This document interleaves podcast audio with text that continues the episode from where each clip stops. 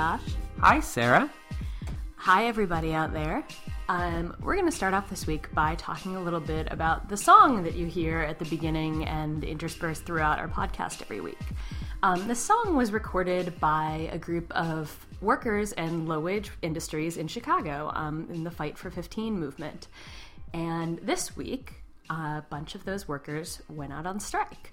Um, so we're very happy that they've given us permission to use their song. Um, we solicited suggestions on the internet, and somebody sent this one our way, and it was really great to hear a modern day song about labor and unions. It was perfect for us. So this week we have there are several hundred workers at fast food restaurants, retail shops, um, and more across Chicago that are out on strike. And Josh wrote about it for Salon this week. So Josh, tell us a little bit more.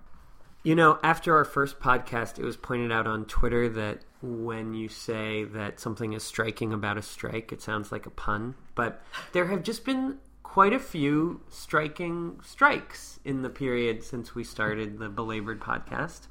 And today You're doing it for us, aren't you? Today, for those who don't know the secret of the podcast, we're recording on Wednesday afternoon. So our today is not your today, but our today being Wednesday, there are hundreds of non-union fast food and retail workers out on strike in Chicago.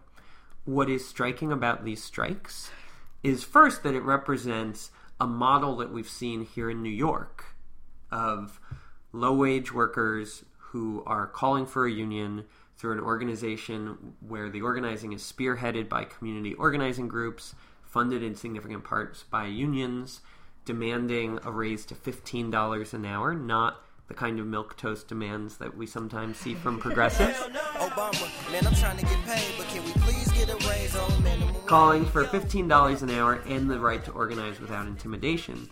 That model came out with a splash in November in New York when fast food workers went on strike with a couple hundred strong.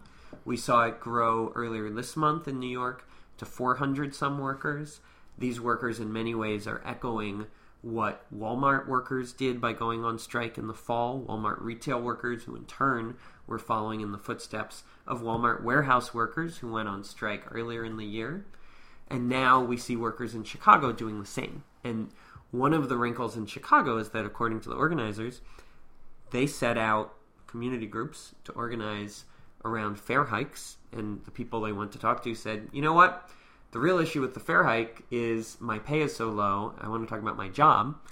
And then they gathered together fast food workers, as in New York, to organize, and retail workers kept showing up. And so the campaign there is organizing fast food workers like in New York, but also organizing retail workers like the National Walmart campaign.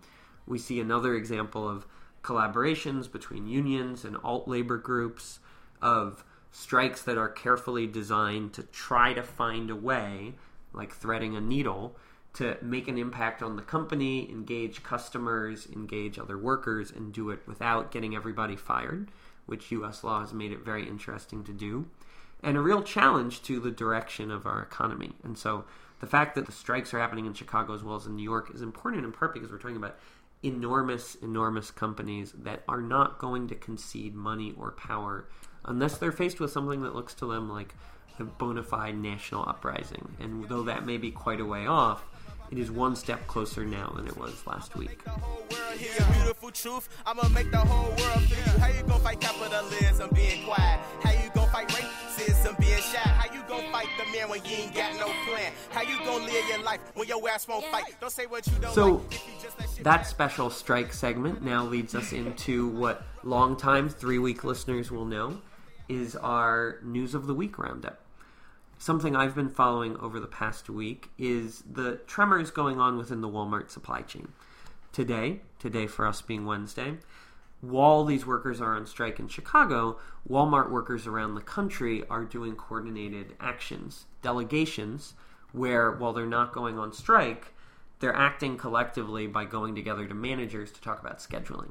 And this is striking to me in part because it's a return to the kind of store by store organizing of confrontational actions that took place before there were ever strikes in Walmart stores and laid the groundwork for them.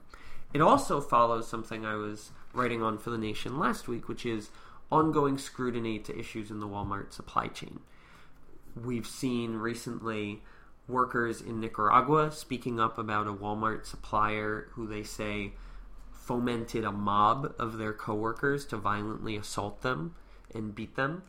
We've seen also a survivor and a, an activist from Bangladesh in the United States on tour talking about what they allege is Walmart's very intimate complicity in the factory fire there. And we're having this conversation just after news came out of a collapse of a building with several other apparent factories in which Walmart also may be implicated. Again, showing a, a very great cost to the cost cutting model of Walmart, a model which, like the fast food industries, is spreading in the US economy.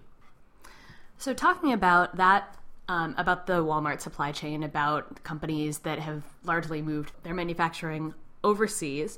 Um, and Josh mentioned the factory collapse today. It was, I think it's killed like 89 people. It was the last count that I saw. I'm sure that's going to be more by the time you hear this podcast.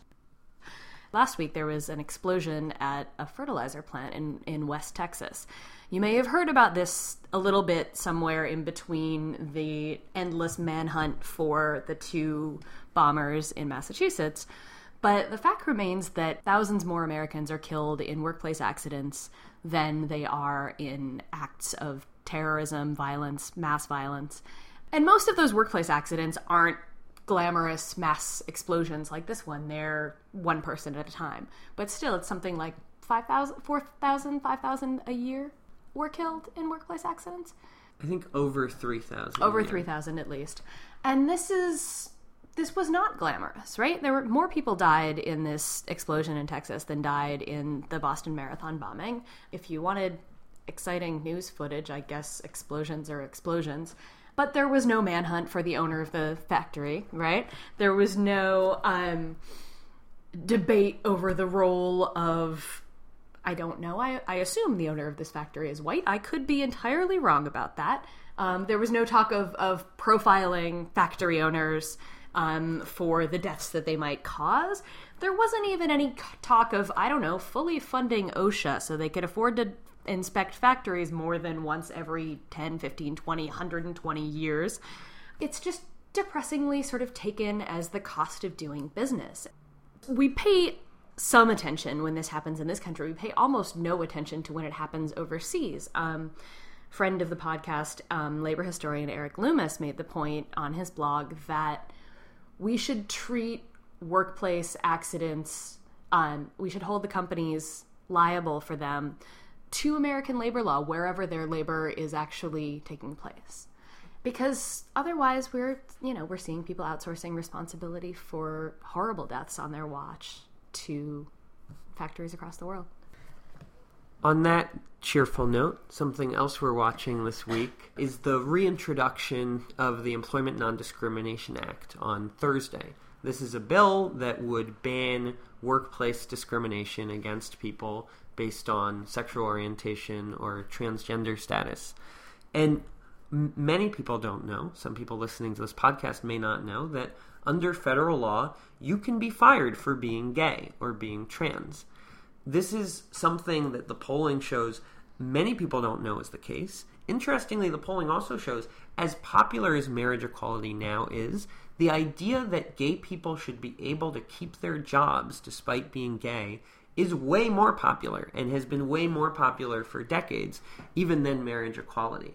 And so we have, as is all too familiar, a policy position that has widespread support and yet has had fairly limited momentum in Congress.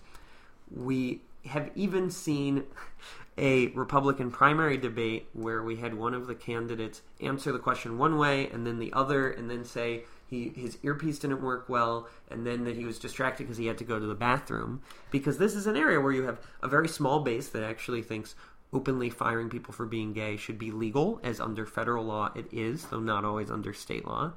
And then you have the rest of the country the reintroduction of the Employment Non Discrimination Act is an opportunity to consider whether this is going to change. There was a perception by some in Congress, including Barney Frank, that the bill failed in the past because of discomfort with including transgender protections. Interestingly, the employment the Equal Employment Opportunity Commission has found more recently since the last go around in Congress that gender discrimination protections under law cover people who are transgender, although they don't cover sexual orientation.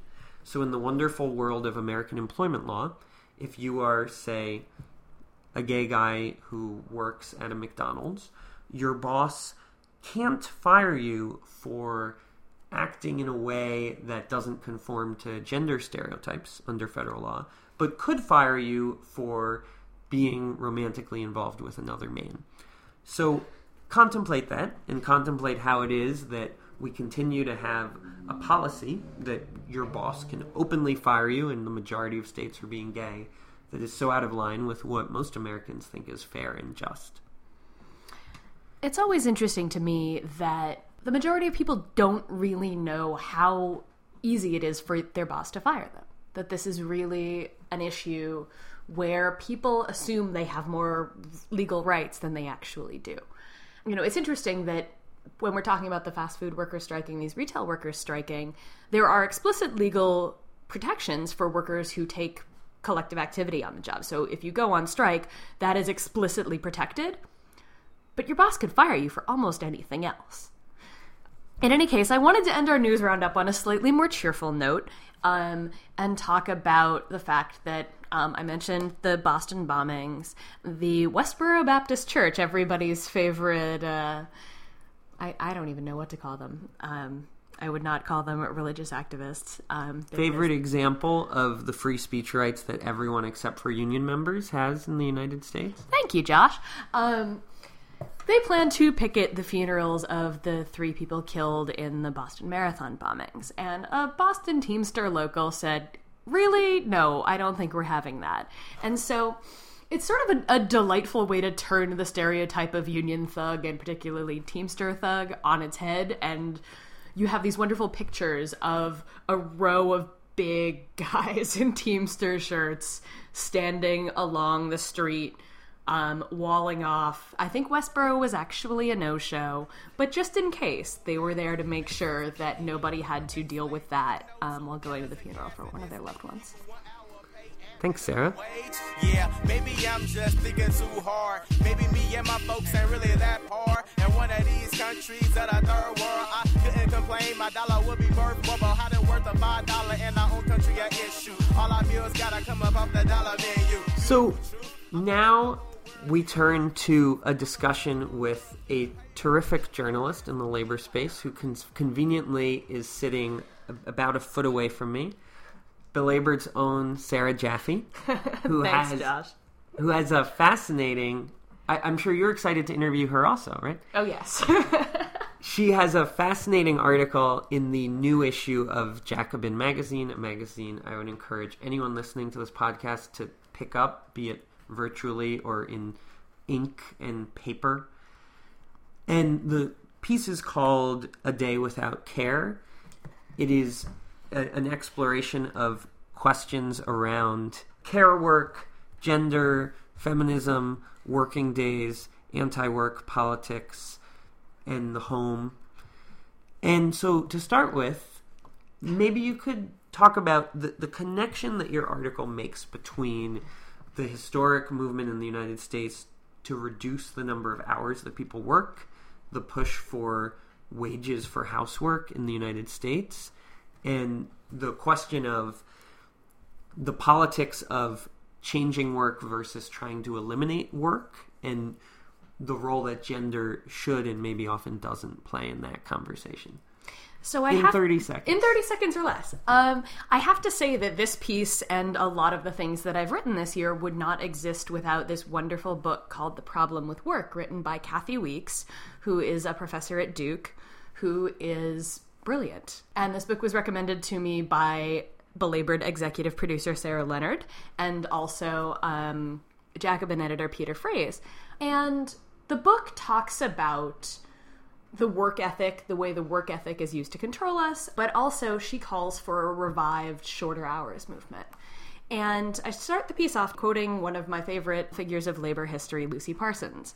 Um, Lucy Parsons, when she was on a trip around the country to try to save her husband, who was and would be executed by um, the state of Illinois for a bombing that he had nothing to do with, she said to one crowd, Benjamin Franklin said that six hours of work were enough for any man, and if that was so then, then two hours should be enough now. This was in the 1880s.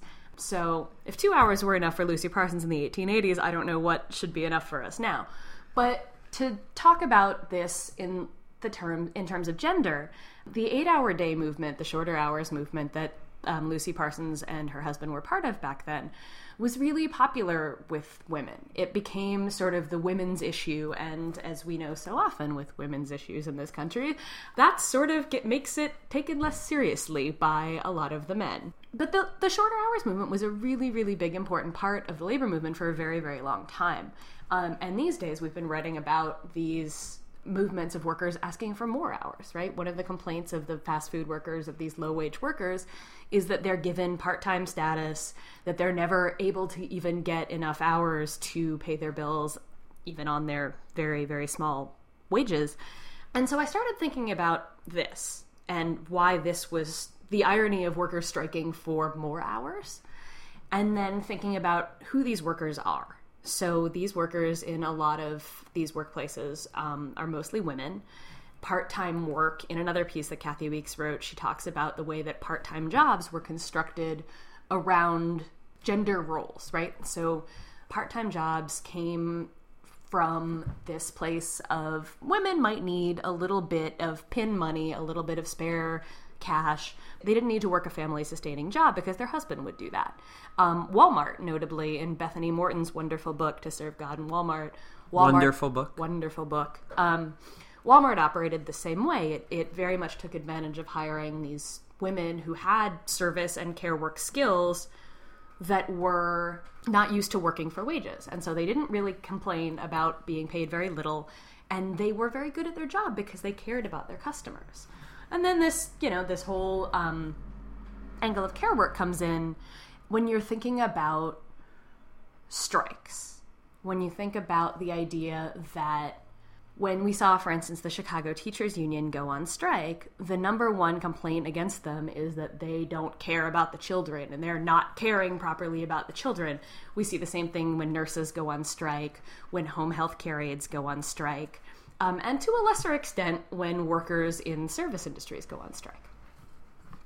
Given the concerns that you talk about, the way and that are addressed elsewhere in the same issue, in, in Megan Erickson's article, for right. example, about bus workers and teachers when they strike, the the ways that care workers strikes can be turned against workers, can be used to pit them against consumers. The very real hesitation that workers sometimes have about the perception or the fear of abandoning their post. what is the solution in terms of care workers' leverage in the workplace, in terms of how you navigate those currents?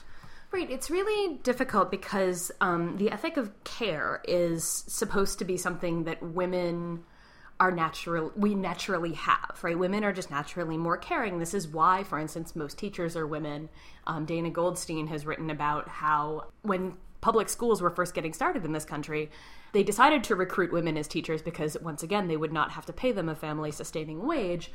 But the the language that they used to recruit women was that women were naturally superior and they were natural caregivers and they would be so much better with the children because they care so much. And this ends up being used to control workers. Um, it also ends up being erased as a skill. The fact that caring for patients or children or whomever, this is treated like it's not a skill. Um, for the article, I talked to um, this wonderful woman who is a a preschool. Oh, well, she's a daycare provider, but her daycare center is called Little Nancy's Schoolhouse. She refers to herself as an educator. She is very much an educator, right? But she's dealing with kids from three months to three years old. And she points out that she is not even given the same amount of respect that a, a kindergarten teacher is given, um, or that a fifth grade teacher is given, because it's just, you know, she's just babysitting. That babysitting is seen as not skilled, that caring about people is seen as not a skill. It's just something you're either good or bad at. And when the teachers go on strike, when the workers go on strike, they are being bad carers. Um, and what the Chicago Teachers Union did especially well with their strike was they really made the fact that they cared about the children visible and they made it part of their part of their skills part of what they brought to the table but made it making in making it visible and taking away the argument that Rahm Emanuel and the others were going to make that they didn't care about the children they really also undercut this idea that certain people are just naturally caring and they don't need to be paid decently or treated decently or respected because they will just naturally care because it's inherent in them. So it's at once sort of a move to denaturalize this idea of who is naturally caring and who will do this work to point out that it is work, that it deserves to be valued as work, and that the people who do it deserve to be valued as workers. So th- this also touches on the question of how the left should look at work, how progressives should look at work, also how the labor movement should look at work. Right. There was an ad campaign uh, panned in various circles by the AFL-CIO called "Work Connects Us All" about a year ago, which had a, a message and images of a bunch of workers with the idea that I watch your kid, you pave my road, you make my food, that touched on something that is very real that exists, which is the pride that many people take in their work. When I was at Unite here, the hospitality union, for example, we learned that many of the workers, this term food service that we use often, when folks sat down with a group of workers from the union, it turned out they didn't like the term food service because they didn't see that as what they were doing. Mm-hmm. Right. They saw what they were doing as hospitality. And Exactly. these questions around professionalism we talked about in episode one of Belabored with Karen Lewis, still available. but it, is there a real tension between, on the one hand, this idea of organizing around both in terms of winning public support and in terms of mobilizing workers, organizing around people's pride in their work, and what you talk about in your article, which is the idea of being liberated from work rather than defined by work. I mean, I think that this is part of the problem is when you are defined by work, then that tends to define what people expect of you. Like I mentioned, the Teamsters playing with the idea of being union thugs and being big burly men. Um, when we know not all Teamsters are big burly men, right? We saw Sandy Pope, who is definitely not a big burly man, run for president of the Teamsters. Um, that these ideas of who a worker is and what inherent characteristics they have can be really damaging. That doesn't mean that you should not necessarily take pride in your work. I take pride in my work. But it does mean that this idea of the work ethic it can it again it's used to control us right it's used to tell us that we should behave a certain way and the way we should behave is usually a way that makes more profit for the boss and so it's important to think about not just the pride we take in our work but and also that we have a right to a life outside of work right? That we that everybody whether you love your job or whether you are just getting through your shift behind the grill at McDonald's in order to go home and feed your kids and spend time with your wife like we that doesn't that shouldn't matter for whether you are treated well at work or not. That should not matter for about how much you are paid that should not really make a difference in how you are viewed as a human being whether you are, you know, we hear a lot about skilled or unskilled work. I had the interesting experience of sitting through the paid sick days hearings here in New York a few weeks ago and listening to the people who were pro paid sick days would refer to low wage workers as in describing this as a condition of their employment. Um, whereas the people who were anti pro days would talk about low skill workers, as in this was something that was wrong with the workers, right? And what we're actually saying is that whether you are a nurse or a teacher who went to specialized school in order to learn a skill to do this kind of a job, or whether you are working at Walmart part time to, you know, pay the bills, you shouldn't have to be identified deeply with that job in order to be treated like a decent human being.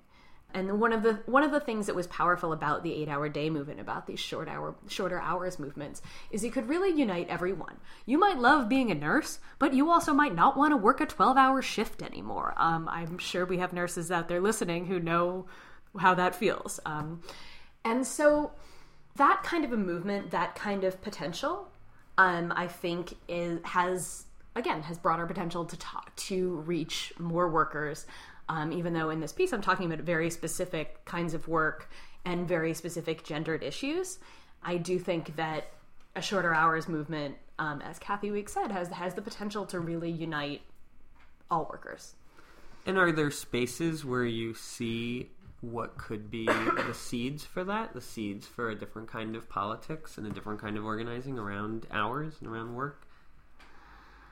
I would like to see more of it than I am. Like I said, most of the organizing that we've heard of lately, again, that is even talking about working time, is really talking about the idea of just hours, right? Of your boss scheduling you fairly, working with you on your schedule, giving you enough hours so that at the rate of whatever you're being paid, 725, 825, 925 an hour, you can actually sort of pay the bills. That you should have some sort of reliable schedule that you can plan your life around. Um, we have seen some of that. And in that space, I think that there's room to talk about the idea of fewer hours.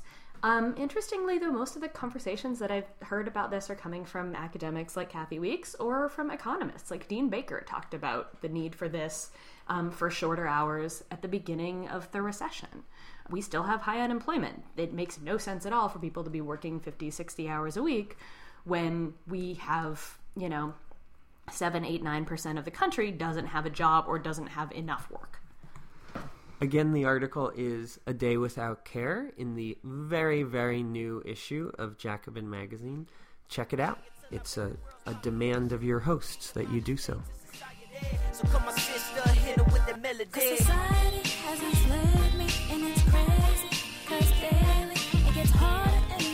brings us to what longtime three week listeners will know is the section of the podcast we call Arg, I wish I had written that article. I love the way he does that. I'm going to let him do that every week.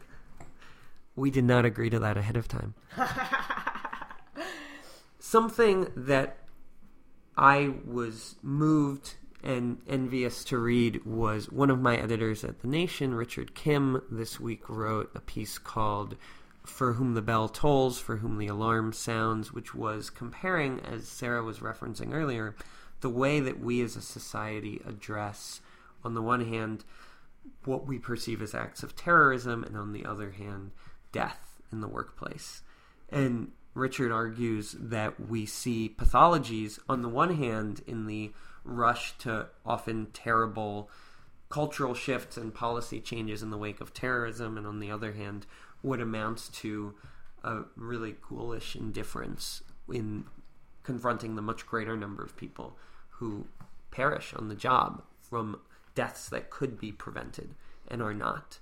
So something to read as as we look forward and as these conversations move ahead into the next week. Sarah, what filled you with envy? so, Josh and I are both giving credit to our editors. Um, I want to talk about a piece that Megan Erickson, who edited the piece that of mine that Josh and I were just discussing, um, Megan has a piece in also the new issue of Jacobin called "The Strike That Didn't Change New York." And she starts out talking about the recent school bus drivers strike, which um, basically ended badly for the bus drivers. Um, and it really did not break into other than people who had to take their children to and from school and who had to worry about their children getting to and from school. It really didn't penetrate into the news cycle, didn't really penetrate into the collective consciousness of the city, certainly didn't take over people's conversations the way the Chicago teachers strike did. Um, and she uses that as a launch pad to talk about sort of business unionism, particularly among teachers' unions, um, the conflicts over schools, over education reform, the different types of education reform, starting with the battles in the 60s and 70s over community control. Um, and she ends it with a comment on what it really means to put students first, which Students First, as some listeners of this podcast may be aware, is the group started by corporate education reformer Michelle Rhee. Um, so it's really um, it fits very well with my piece. I think Megan, who edited this issue of the magazine, did a really great job of pulling together a lot of pieces that complemented each other. Um, you really should read all of them. Uh, Ned Resnikoff has a great piece in there. There's a bunch that I'm sure we'll talk about in coming weeks. But yeah, I really am fascinated with, and I'm sure Josh is fascinated with, and I'm sure a lot of our listeners are fascinated with this question of how do we build real social movements that support workers, that are pushing for economic justice, that are taking into account things like what's going on in our schools and what's going on in, as Josh said, um, on the subway, the fare hikes. Um, all of these questions really connect to one another. And when we only focus sort of singularly on what's going on in the workplace for these specific group of workers, we lose a lot. So tune in next week when all of these questions will be answered. All of them. Before we close, though, speaking of editors, we really should this week and every week thank our amazing producer and editor, Natasha Lewis and Yes. Sarah Leonard. They are wonderful. I, I pray that Natasha will not edit this part of the podcast out. But if she does, she will do it tremendously artfully, as she does all things.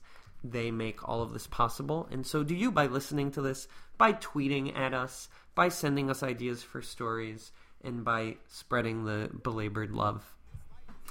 Thanks, everybody, and we will be back next week. Thank you. This life is hard, so hard I must go. hell no, we can't go. Cause society has me, and it's crazy, cause daily it gets.